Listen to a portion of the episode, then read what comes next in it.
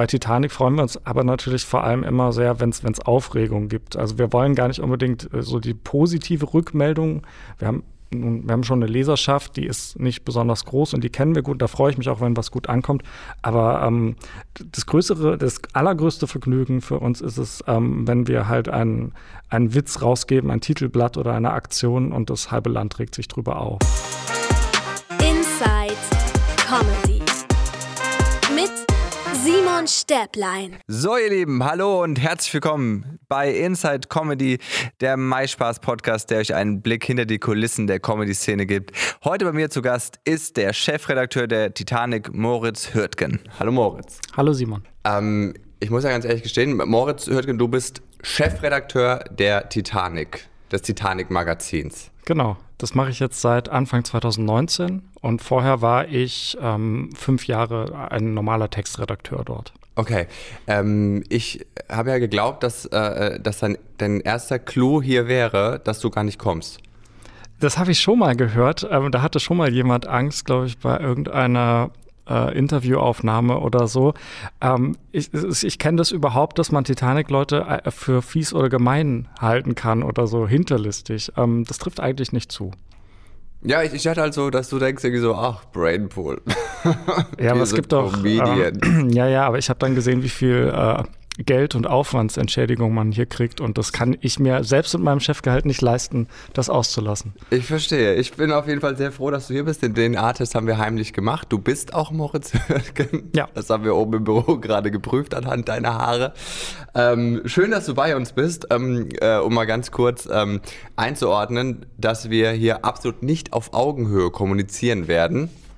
Ähm, lese ich dir mal vor, was die Presse über dich bzw. deine Produkte sagt. Du hast ja ein Buch geschrieben, Angst vor Lyrik heißt das. Genau, ein Gedichtband. Äh, ein Gedichtband und äh, da steht, Moritz Hürtgen hat sich 103 für ihn beängstigende Dinge vorgenommen, die er zu erstklassigen phobischen Poemen verdichtet hat. Das schreibt die Presse das klingt gut, ne? über dich und jetzt äh, sage ich dir mal, was sie über mich schreibt. Da war der Stand-up-Comedian Simon Stäblein, auch einer, der zwar viel redet, aber wenig sagt, der eigentlich widersinnig über alles herzieht, was seiner Billig-Comedy den Weg ebnet. Das heißt, wir ja, treffen uns hier. Auf. Aber es ist ja auch ein starkes Urteil und man kann sich ja genauso darüber freuen. Also es wird sich ja interessiert. Und ich glaube, wenn man ein Gedichtband macht und den dann auch noch so komische Lyrik macht, da hat man es in Deutschland auch sehr einfach beim deutschen Feuilleton. Siehst du, das ist schon ein Wort, wo ich schon, wo ich schon immer, ich benutze das Wort Feuilleton. Mhm. Habe ich es richtig ausgesprochen? Das war, glaube ich, richtig. Okay, aber ich, wenn du mich, wenn du, wenn ich dir wirklich erklären müsstest, was der Feuilleton ist, könnte ich es dir nicht erklären. Kannst du es mir erklären? Ich benutze es auch immer, ohne es zu wissen. Also ich würde jetzt einfach mal sagen, das ist bestimmt auch nicht ganz zutreffend. Es ist halt der, es gibt den Sport und den Kulturteil. Und der und Kulturteil ist das Feuilleton. Sehr gut, sehr gut. Äh, ich habe wahnsinnigen Respekt, ehrlich gesagt, vor dir, äh, weil ich glaube, dass du so, dass du super intelligent bist und du wirkst auch so, so gefasst. Und äh, das, das ist sehr respekteinflößend für mich irgendwie, weil ich glaube, dass du so alles, was ich sage, analysierst und dir direkt denkst so. Ja, ich muss, ja jetzt, muss mir das jetzt einfach nur anhören und dich angucken. Nee. Ähm, ich glaube, der, der Name Titanic und dann dieser Name Satire, der, ähm, der ist vielleicht äh, ein bisschen angsteinflößend manchmal. Ähm, wie auch eben, als ich gesagt habe, die Leute halten uns oftmals für so hinterlistig. Ähm, eigentlich sind, arbeiten da ganz liebe Menschen, die auch nicht äh, jemandem zuhören und dann gleich denken, ah, was redet er denn jetzt für ein Scheiß oder so. Aber du stimmst mir schon zu, dass man äh, als äh, Satiriker äh, schon ein, ein, hohes Maß an, äh, an Bildung braucht, oder? also ich würde mal sagen, viele meiner Kolleginnen und Kollegen bei Titanic bringen das mit. Ähm, ich selbst bin ja bin nur Studienabbrecher und so und ich würde mich jetzt nicht unbedingt als den ähm, universal gebildeten sehen. Was ich halt habe, aber das haben bestimmt auch viele im Comedy-Bereich, ist einfach ein, ein, aktuelles Allgemeinwissen. Das, das, kommt einfach daher, dass wir für unsere Arbeit so ziemlich alles an Presse von ähm, von nun äh, Tageszeitungen bis zur Regenbogenpresse und sowas. Wir müssen alles lesen und dadurch wissen wir darüber auch viel und auch aktuelle Debatten verfolgt man natürlich. Aber dass ich jetzt irgendwie so ein Gelehrter bin, kann ich nicht von mir sagen.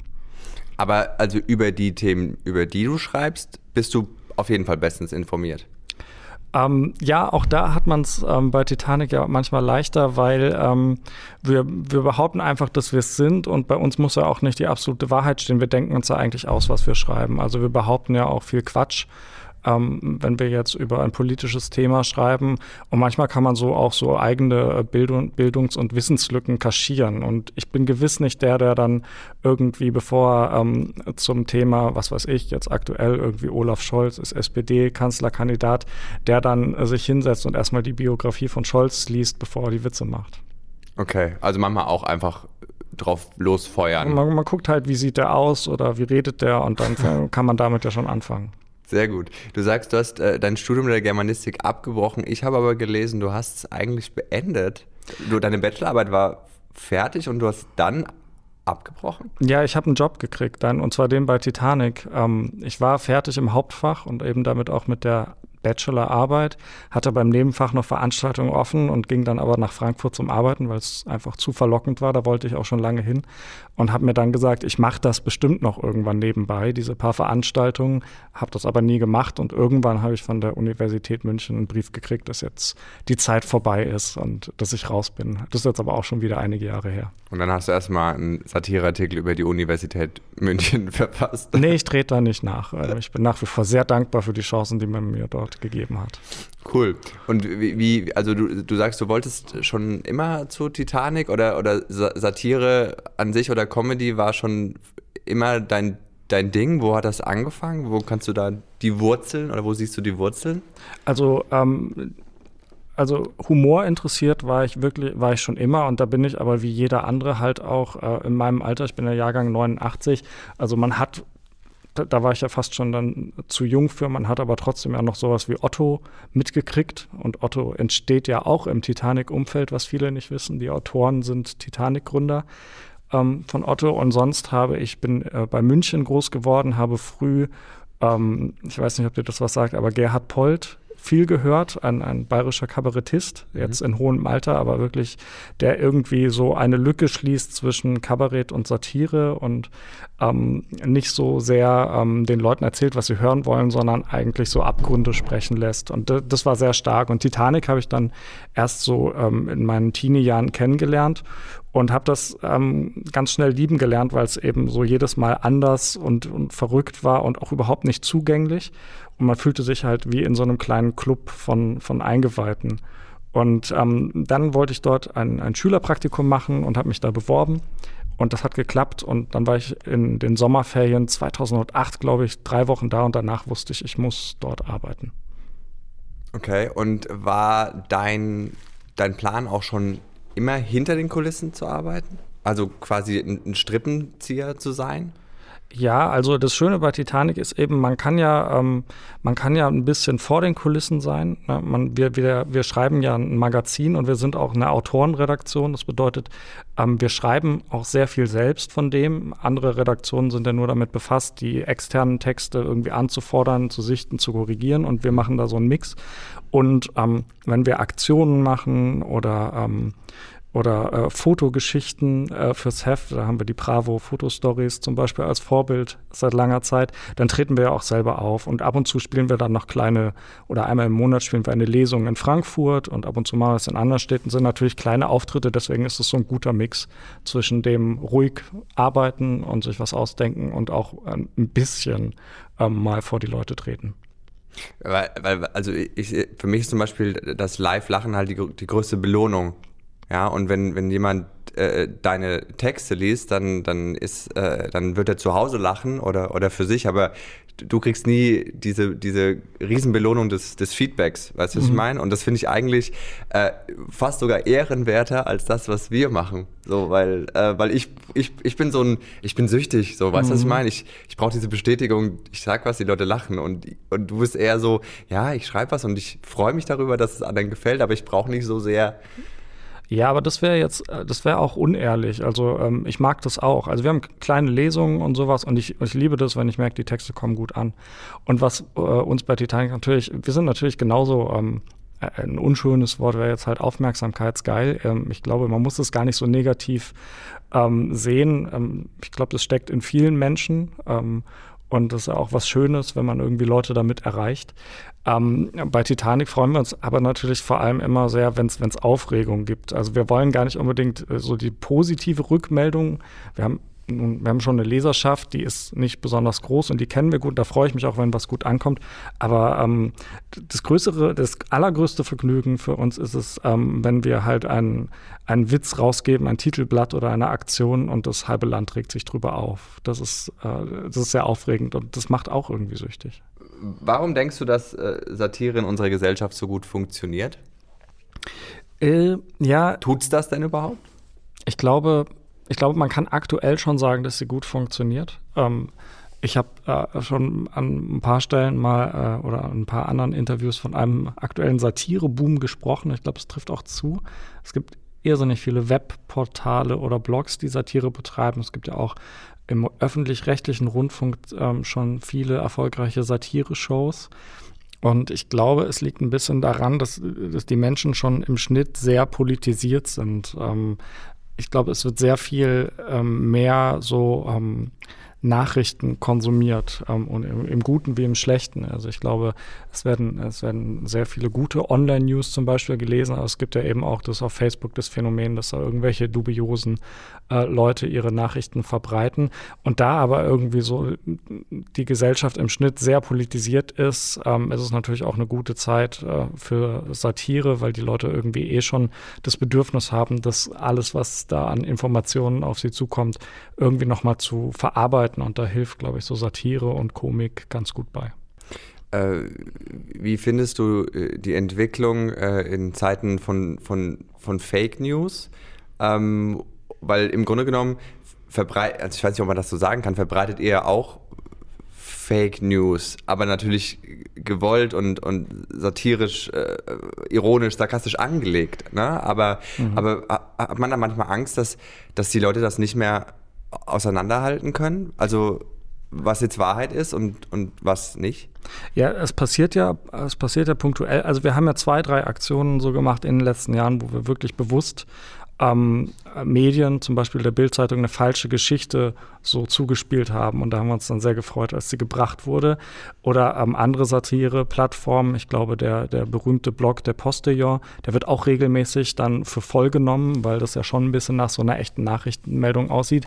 Ähm, ich glaube nicht, dass man da irgendwie ein schlechtes Gewissen haben muss. Und wir drücken uns bei Titanic auch generell, sagen wir immer, vor jeder Verantwortung, weil ähm, dieser Fake News-Begriff, der ist ja, der, der beschreibt ein ganz anderes Phänomen. Das sind dann finstere Gestalten, meistens irgendwie Rechtsradikale, die wirklich bewusst äh, falsche, falsche Informationen im, im Umlauf bringen wollen, um ihre Agenda zu bringen. Und dieses Problem ist ja gerade in den USA, aber auch hier so, so groß inzwischen, dass ich nicht glaube, dass da irgendwie so der missverstandene satirische Witz oder der bewusst äh, ähm, irreführende satirische Gag ähm, irgendwie noch einen großen Schaden anrichten kann. Im Gegenteil, eher sorgt es dafür, weil wir das ja dann, wenn, wenn jetzt eine Titanic-Meldung falsch verstanden wird oder wenn wir das sogar wollten, wir decken das ja irgendwann auf, weil wir natürlich auch wollen, ähm, dass dann irgendwie die Leute das toll finden und Titanic abonnieren.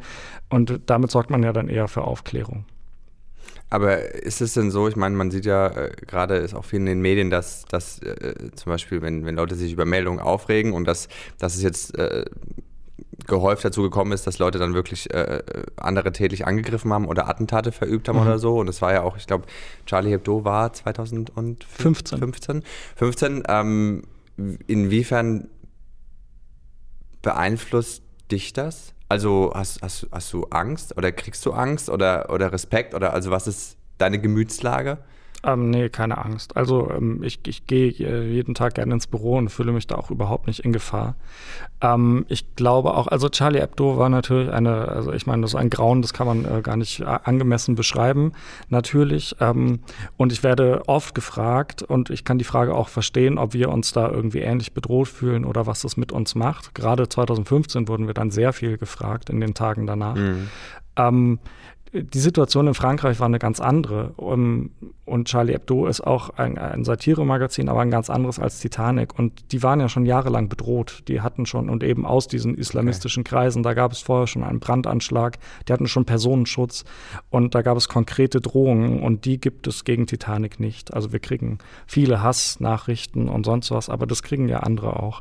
Und ähm, ich glaube nicht, dass da eine konkrete Bedrohung gibt, wo wir irgendwie jetzt exponierter wären als äh, irgendein anderes Medium, als eine andere Zeitung oder als eine Fernsehproduktion oder sonst wer. Und äh, angenommen zum Beispiel, äh, es, es gäbe sowas, also es, es, würde irgendwie ein konkretes Drohschreiben oder sowas auftreten. Mhm. Wie würdest du damit umgehen? Also würdest du denken so, okay, ich gebe klein bei oder nee, weil am Ende ist es ja auch irgendwie ein, ein, Kampf zwischen Gut und Böse, oder? Also was lässt man sich vorschreiben und inwiefern lässt man sich bedrohen? Ja, also ich würde mir, also Titanic bekommt viele Drohschreiben, bei denen man einfach sofort merkt, dass es jemand ist, der da sehr frustriert rumsitzt und mhm. ähm, sich was ausdenkt. Also das nimmt man nicht, nimmt man nicht ernst. Wenn ich jetzt ähm, irgendwie persönlich ein Schreiben erhalten würde, ähm, was dann irgendwie auch irgendwie mit meinen persönlichen Informationen spielt, ähm, dann würde ich mir natürlich jetzt mal vornehmen, nichts zu ändern und weiterzumachen. Ob das dann so ist, weiß ich nicht. Ähm, von, von solchen Drohungen betroffen sind ja ähm, vor allem, würde ich mal sagen, also ich weiß aus, aus Umfeld und, und, und Bekanntschaften und so, dass ähm, das trifft dann eher so ähm, richtige Journalisten, was wir ja nicht sind, und dann halt vor allem ähm, Frauen, die im Journalismus abend und ähm, noch schlimmer wird es, wenn sie zum Beispiel noch irgendwie einen, äh, einen äh, wenn sie People of Color sind oder einen Migrationshintergrund haben. Da wird es dann wirklich, da kommen dann Nazis aus den Löchern und ähm, drohen konkret und drohen gegen Familienangehörige. Und ähm, da wüsste ich nicht, wie ich damit umgehen könnte. Deswegen großen Respekt für diese Leute. Aber so schlimm ist es bei Titanic zum Glück nicht. Wie seid ihr denn aufgestellt im Redaktions- Team, was Diversität, heißt das Diversität? Oh Gott, ich bin schon wieder völlig aufgeschnitten. Diver hm.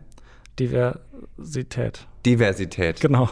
Okay. Eine Seele weniger. Du hast aufgestockt. Ja. Äh, wie, wie, sieht das bei euch mit Diversität aus im, im Büro? So Aufteilung Frau, Mann, schwul, lesbisch, farbig, LGBTQIC. Ja, also ich möchte jetzt natürlich nicht irgendwie da jeden äh, kategorisieren, aber ähm, es gibt, ähm, also Titanic ist ähm, nach wie vor ein, offen gesprochen, ein sehr weißes Magazin. So, ähm, mhm. Das mag auch daran liegen, dass einfach ähm, so diese ähm, die Geschichte von Titanic schon so war und sowas äh, verschleppt sich ja immer über, über, über Jahre hängt man da hinterher. Wir sind jetzt zum Glück wenigstens mal in dieser, in dieser Geschlechterfrage ähm, sind wir bis, haben wir ein bisschen aufgeschlossen, auch ins 21. Jahrhundert und finden da so langsam ein Gleichgewicht.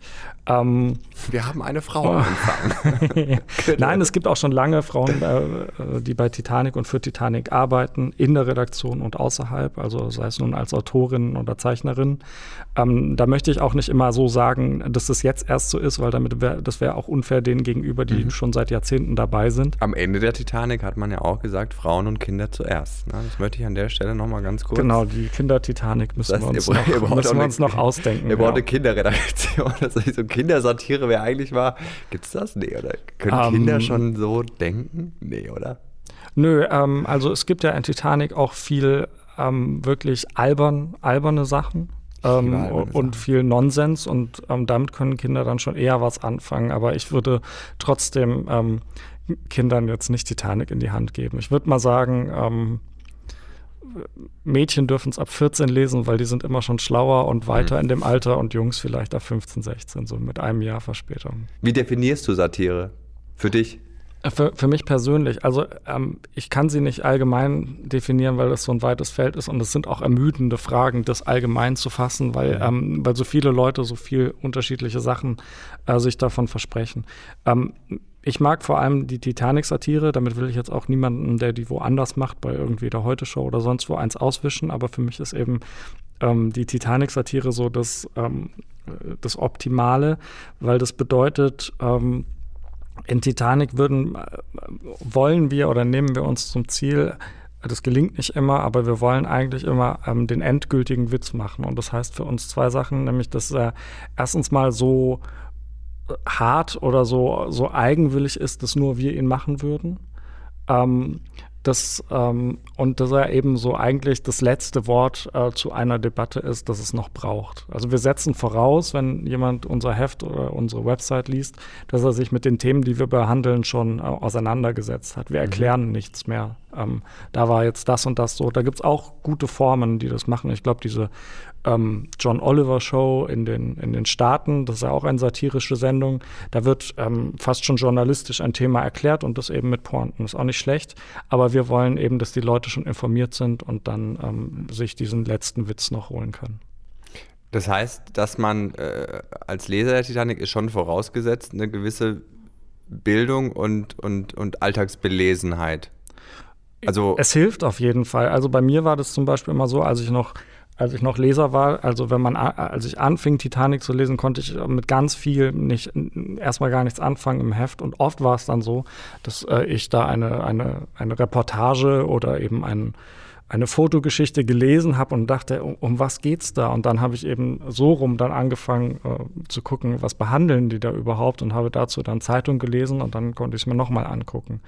Ähm, also man muss nicht alles wissen, man kann ja auch mal eine Seite weiterblättern oder so, aber es hilft auf jeden Fall. Was würdest du als, als, als deinen oder euren größten Coup bezeichnen? Gibt es irgendwas, wo du sagst, dass das, das, also die Aktion, erste Sahne? Also die größte Aktion von Titanic bis heute war wahrscheinlich dann schon die ähm, war schon die Sonneborn-Aktion, als er 1999 die ähm, WM 2006 ja. für Deutschland klargemacht hat. Ich denke, das ist den meisten Leuten bekannt auch und es ist auch eine fantastische Aktion, ähm, wo er dann irgendwie mit einem DFB-Anwalt im, im, im, Zimmer saß und äh, irgendwie eine Klage von damals noch 100 50 Millionen Mark oder so ähm, angedroht wurde, falls man so etwas nochmal unternimmt, ähm, da reinzupfuschen.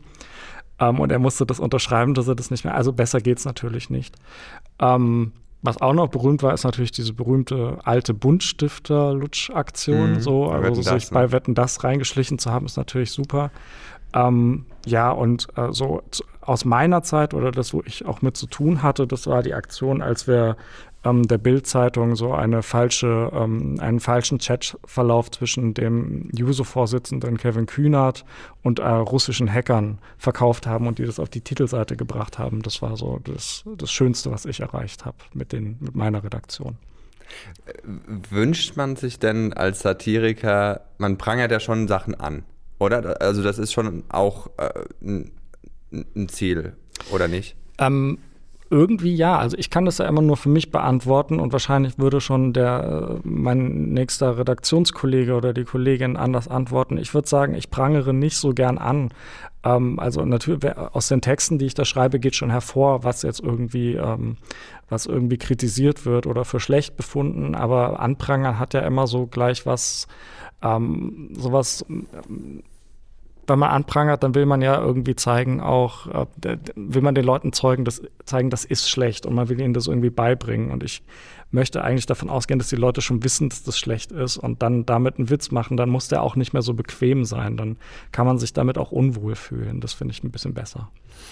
Aber wünscht man sich nicht trotzdem manchmal doch einen, einen Hauch Veränderung dadurch, dass man das macht? Also ich wünsche mir ganz viel Veränderung in der Welt. Ähm, es gibt ja einen großen Bedarf in allen möglichen äh, äh, Feldern, Gesellschaft, Politik und sonst wo. Aber ähm, also ich, ich erhoffe und erwünsche mir den jetzt nicht von, ähm, von Titanic oder von der Titanic-Satire. Natürlich wird mal jemand von Titanic irgendwie auf ein Thema gestoßen und denkt, ah, so habe ich das noch gar nicht gesehen. Ja, aber das ändert so auch nur für diese Person persönlich was. Ich denke, um jetzt irgendwie eine positive ähm, Änderung in der Gesellschaft durchzusetzen, da braucht man keine Satire, also sie schadet nicht, aber sie bringt es nicht voran. Da braucht man irgendwie Aktivismus und Demonstrationen und mutige Leute und wahrscheinlich Journalismus mehr als Satire. Satire ist, glaube ich, hat für mich eine andere Funktion. Was, was sind denn Dinge, die, bei denen du dir Veränderungen wünschst? Ja, also ich wünsche mir zum Beispiel äh, ganz viel.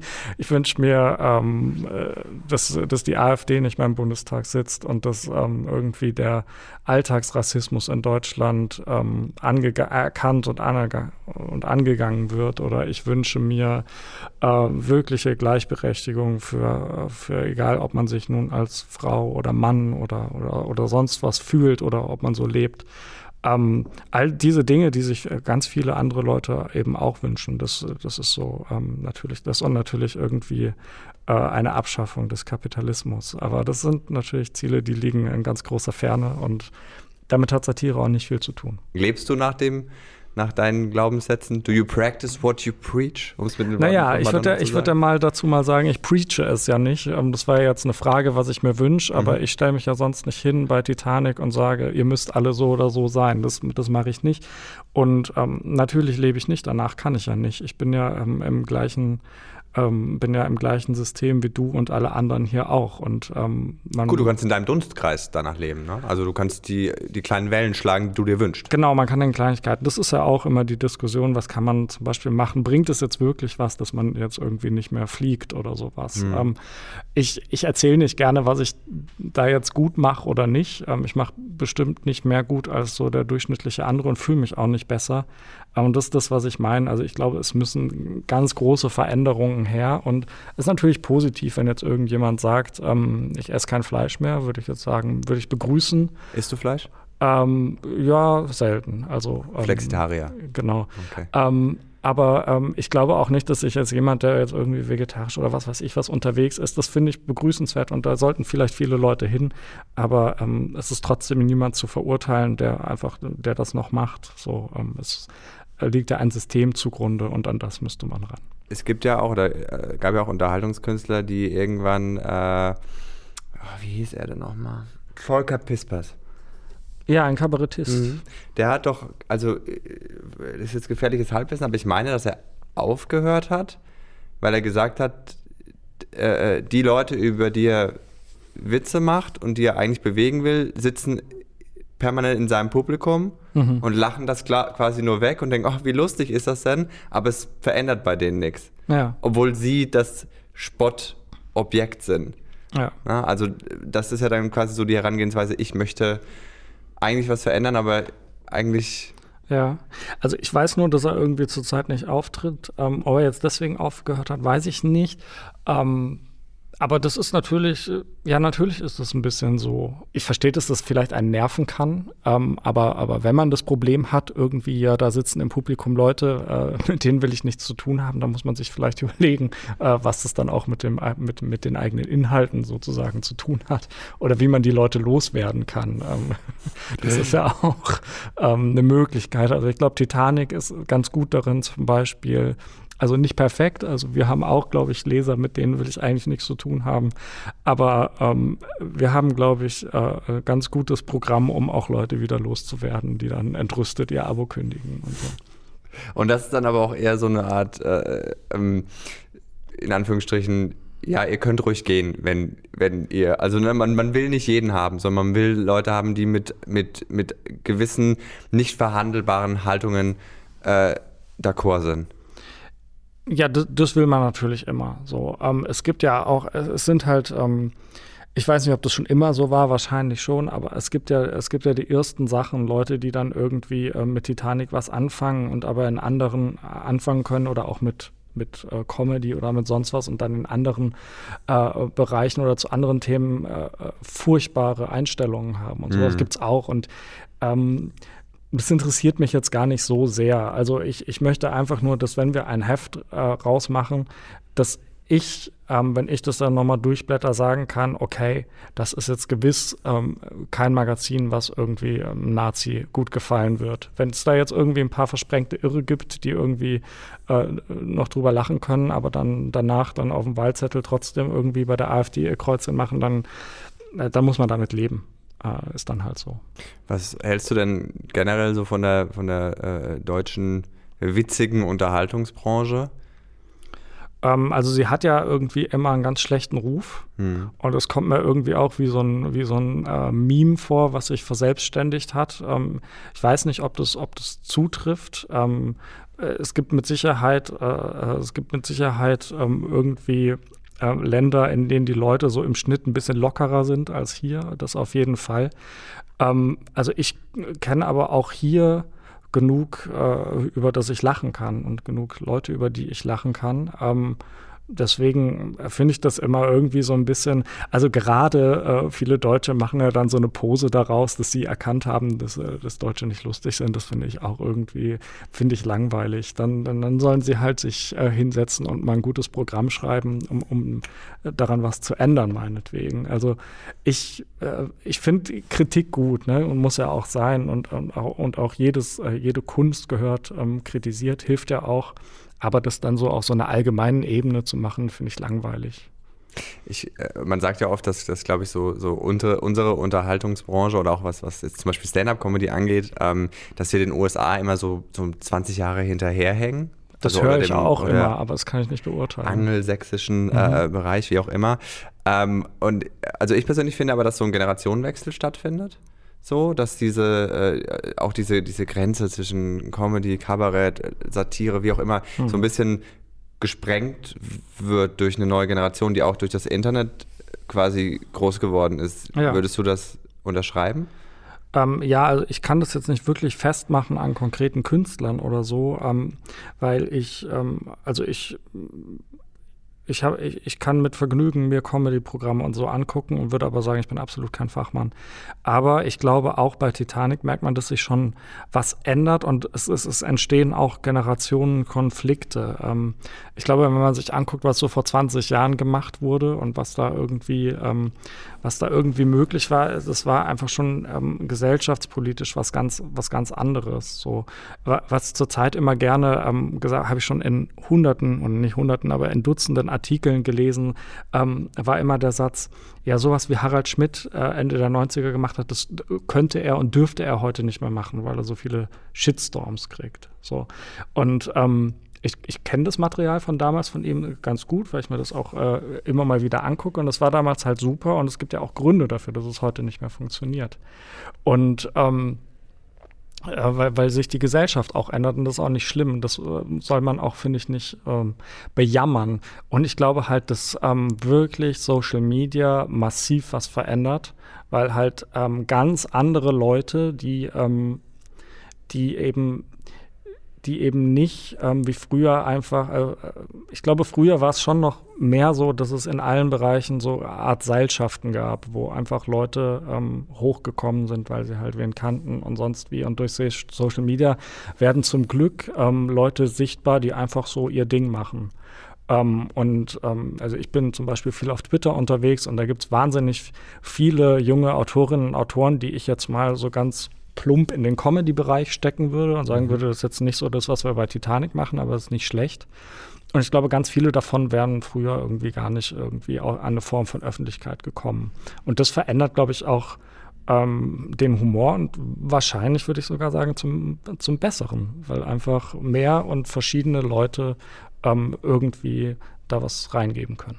Ja, und ich denke mir auch immer, ich meine, man kann über, über Leute irgendwie sagen, was man, was man möchte, irgendwie, finde ich gut oder schlecht, aber am Ende regelt es ja dann der Markt.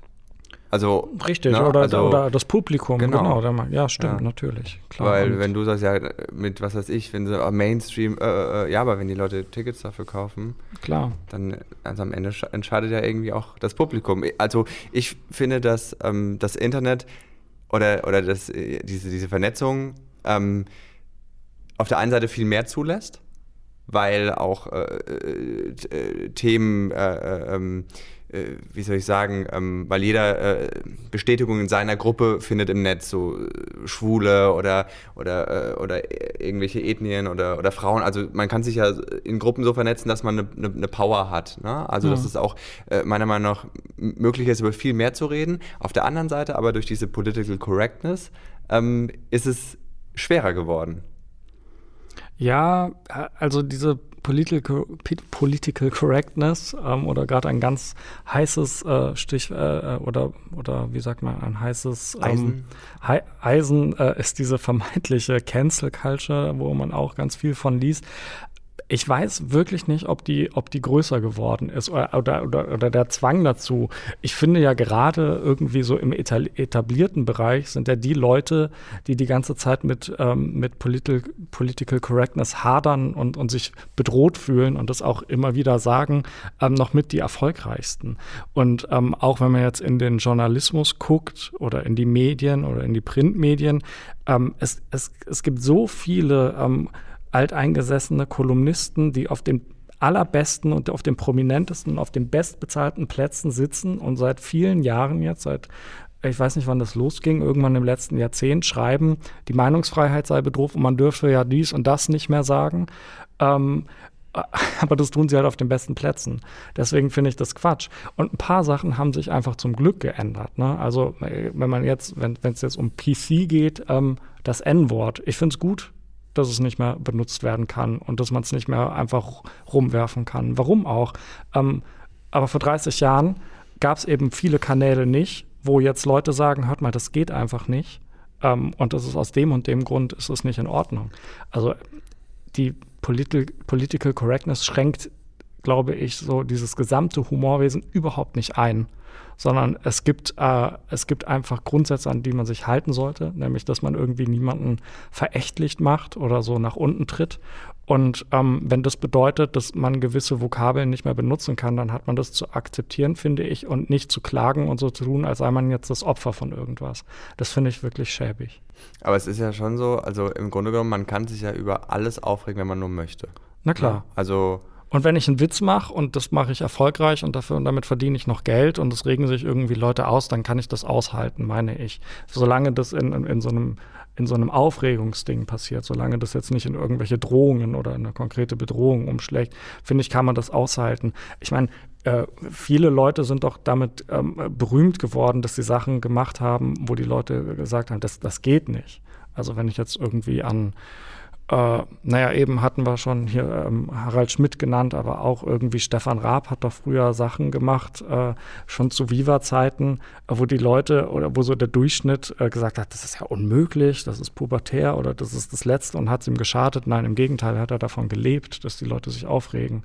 Und das Gleiche ist halt heute auch noch möglich. Ich persönlich äh, finde, finde den Unterschied auch noch krass ähm, zwischen Stadt und Land in Anführungsstrichen, weil wenn man tourt, ist man ja schon viel unterwegs und ja. kommt sowohl, spielt sowohl in Berlin, Köln und Hamburg, aber halt auch in Waldbröl mhm. und Schieß mich tot. Und das ist auch nochmal eine ganz andere Nummer. Also, das, so, was ich als Comedian auch noch sagen kann, dass, dass äh, äh wenn du in der Stadt ist alles anders. Also mhm. dieses urbane, urbane Unterhaltung oder ist, ist eine ganz andere Nummer, weil eigentlich müsstest du zwei Programme schreiben. So, wenn du so eins für draußen so mhm. und eins für, für in der Stadt, wie teilen sich denn eure Abonnenten? Wisst ihr das lokal gesehen? Also, also wir sind eigentlich ein, Großstadtmagazin. Mhm. Also äh, wir haben natürlich ähm, Leser auf dem Land und Leserinnen, aber und das sind mir natürlich auch die allerliebsten, kann ich jetzt mal hier so sagen. Aber nee, Titanic ist natürlich ein, ein, ein Magazin, was in Städten ähm, gelesen wird. Ähm, woran liegt's? Ich, ich weiß es nicht genau. Ich weiß es nicht. Ich, ich, was ich manchmal so ein bisschen feststelle, ist eben, ähm, dass man auch ein, das hat jetzt vielleicht nicht so viel mit Stadt-Land zu tun, aber ähm, so gerade diese ganzen, ähm, diese ganzen äh, Netzdebatten und sowas, die ich auch gut und notwendig halte, aber man muss immer noch ähm, man, man, sollte schon, ähm, wenn man irgendwie Leute erreichen will, so ein bisschen im Hinterkopf haben, dass das ähm, wahrscheinlich die allerwenigsten überhaupt mitkriegen, äh, was da debattiert wird. Und das ist dann vielleicht auch für ein Comedy-Programm ein bisschen ein Problem, wenn man jetzt, ähm, wenn man jetzt irgendwie äh, in einem 5000 Einwohner Dorf äh, Witze über Lime-Scooter macht, genau, dann äh, genau gucken die einen wahrscheinlich an. Ähm, ist halt die Frage, was man will. Also wir haben unsere, wir haben unsere Titanic-Masche ähm, sozusagen gefunden, auch wenn wir die irgendwie weiterentwickeln und das passt auf jeden Fall besser äh, zu Leuten, die ähm, irgendwie so einen städtischen Lifestyle zumindest haben, glaube ich. Weil das ist ja auch, was du vorhin gesagt hast über eure Artikel, dass man die, die, die Prämisse voraussetzt. So, mhm. also ihr will, also ich, ich mache hier n, gestern Abend noch auf einer Bühne äh, äh, einen äh, Joke über meine E-Scooter-Abhängigkeit und jeder weiß, jeder hat sofort das Bild. Klar, also nur, dass ich schon der Lacher, ja. ne? weil jeder sofort dieses Bild im Kopf hat und wenn du das dann, was weiß ich, vorerzählst, ist so, ne? ja. das sind diese mit dem Sek, die, nee, ja, da musst du dann eher über, weiß ich nicht. Da musst du es halt eher erst erklären. Oder du musst halt erst erklären und das kostet ja. wertvolle Zeit. Wie wenn du, oder auch über, was weiß ich, so Fedora oder Deliveroo, wenn du über ja. die irgendwie so, das musst du woanders halt Ja, genau. Und erst so, erklären. wenn, wenn du es halt erklärst, ist es gleich schon nicht mehr so dann, lustig. Ja, genau. Dann und so geht es uns dann mit unseren Artikeln ja. auch ein bisschen. Wenn ich erstmal, wenn ich jetzt einen Artikel schreibe und ich muss erstmal irgendwie 2000 äh, Zeichen, also irgendwie eine halbe Seite ähm, Erklärungen liefern. Es geht jetzt darum, weil Politiker so und so hat das gemacht, dann ist eigentlich ist schon ja, tot. Die Spontanität ist weg ja. und der Witz ist auch ganz schwer irgendwie wieder dann so, ähm, dass er wieder schnell und frisch ist. Ja. Wie ist das? Die Bildzeitung ist ja auch so ein, so, ein, so ein Hauptziel von euch, oder? Oder, oder warum liefern die so viel? Ähm, ich, also sie ist gar nicht mehr ein Hauptziel. Wir hatten diese Aktion mit ihr, also die Bildzeitung ist, ähm, ist äh, ich glaube, also für mich ist es wirklich so das allerletzte. Ähm, die Methoden, mit denen die arbeiten und was die machen, auch äh, mit menschlichen Schicksalen und sowas. Also das, äh, das verurteile ich wirklich und ich sehe da auch einen ganz großen Unterschied zu anderer Presse, so, also ähm, zu ähm, anderen Tageszeitungen und sowas. Das hat wirklich ähm, eine andere Qualität. Und ähm, es ist, glaube ich, müßig, die, so, die, die sind so ein einfaches Ziel, wenn man sie jetzt wirklich ernsthaft behandelt. Also so ihre konkreten Inhalte würde ich einfach, die, die, die verurteile ich, aber die muss ich nicht mehr, die muss man ja fast schon nicht mehr entlarven. Mhm. Denn fast jeder, auch der, der, der es liest, kann sich oder sollte sich denken können, was da zum Beispiel passiert, wenn die jetzt irgendwelche Unfallopfer abbilden oder sowas. Das, das weiß man. Es ist müßig, das noch zu entlarven. Also ähm, ich glaube, ich habe mm, lieber ein Ziel irgendwie jetzt mal wieder beim schönen Wort Feuilleton, wo dann irgendwelche Damen und Herren schreiben, die halt wirklich ähm, sehr gebildet sind und sich aber auch dafür halten und ähm, dann von denen irgendwie ein Zitat zu nehmen und sagen, eigentlich ist es doch totaler Quatsch was ihr da schreibt oder irgendwie einen blöden Witz damit zu machen und das so runterzuholen von diesem Sockel. Das ist, glaube ich, das bessere Ziel für die Satire, die Titanic macht. Okay, äh, ich meine, solche, solche großen Player wie die Bildzeitung haben ja auch, sind ja auch relativ mächtig, was äh, zum Beispiel auch äh, äh, ja, die, die, die, juristische Basis und so angeht. Wie ist das mit, mit, mit Rechtsstreits und, und mit, habt ihr da viel Kontakt irgendwie? Ist das also Titanic hatte immer wieder, also ich glaube, die Bildzeitung ist jetzt noch, ich meine, noch nie rechtlich gegen Titanic vorgegangen. Als diese WM-Aktion war, hatte sie mal auf ihrer Titelseite die Redaktionsnummer von Titanic gedruckt und ihre Leser aufgefordert, ähm, uns anzurufen und zu beschimpfen. Um, ähm, und das lief damals, weil, weil, weil, das war das böse Spiel mit Franz, so hieß die äh, Zeile, also mit Beckenbauer, weil Titanic da seinen WM-Plan quasi sabotiert hätte. Ähm, aber wir haben wir haben Rechtsstreits immer wieder. Der prominenteste in den letzten zehn Jahren war, als 2012 der Vatikan gegen Titanic vorging. Ey, da, das, ähm, kannst du, also das könnt ihr euch schon sowas vor. Also wenn der Vatikan gegen einen, das, das ist, ist, auch ein Live-Goal für mich. Das ist wie quasi, wenn, wenn Gott selber klagt. Also mehr geht natürlich nicht. ähm, ja, es gibt immer wieder was. Meistens ähm, gewinnen, gewinnen wir das auch oder die Leute ziehen das wieder zurück, ähm, weil ähm, es gibt ja in Deutschland äh, glaube ich, als Laie jetzt wieder ein ganz gutes Presserecht und auch, äh, ähm, das gilt ja dann auch für, für Künstler. Wir, wir, wir bewegen uns ja irgendwie so zwischen, zwischen Kunst und Journalismus und äh, weiß ich gar nicht genau, sind aber äh, ein gedrucktes Medium. Deswegen gelten viele äh, ähm, Regeln, die jetzt für Zeitungen gelten, auch für uns. Und da kommen wir meistens ganz gut raus. Manchmal müssen wir halt eben irgendwie auch Geld bezahlen oder sowas. Passiert. Ja alles hat seinen Preis. Ne? Richtig. Wenn ich dich in, heute in fünf Jahren rufe ich dich an. Mhm. Wo bist du? Was machst du? Ähm, also ich Und warum? bin, ich bin auf jeden Fall nicht mehr bei Titanic, das weiß ich, denn es gibt bei uns ähm, die Regel, also ich bin jetzt fast zwei Jahre schon Chefredakteur, man darf das bei Titanic fünf Jahre lang sein. Ich glaube, bei der russischen Titanic darf man 20 Jahre, also falls du Interesse hast. ja, genau, da gehe ich, geh ich dann rüber. Nee, also ich bin dann auf jeden Fall raus aus der Titanic-Redaktion oder äh, aus diesem Betrieb. Man fängt, hört dann auch, räumt, das, räumt auch sein Büro. Und ähm, auch was ich dann mache, weiß ich gar nicht so genau. Aber ich mache mir, mach mir, keine, mach mir keine großen Sorgen, sagen wir mal so. Ähm, ich, ich werde schon irgendwas, irgendwas machen können. Ähm, und ich, ähm, ich freue mich auch darauf, dass es in drei Jahren vorbei ist. Nicht, weil ich sage, es ist jetzt furchtbar, sondern im Gegenteil, es macht mir riesen Spaß jeden Tag und ich, und ich äh, habe wirklich ähm, Bewunderung für meine Kolleginnen und Kollegen und bin da ganz froh und stolz, dass ich mit denen arbeiten kann, weil wir wirklich hervorragende äh, Autorinnen und Autoren und Zeichner und weiß ich nicht was alles haben.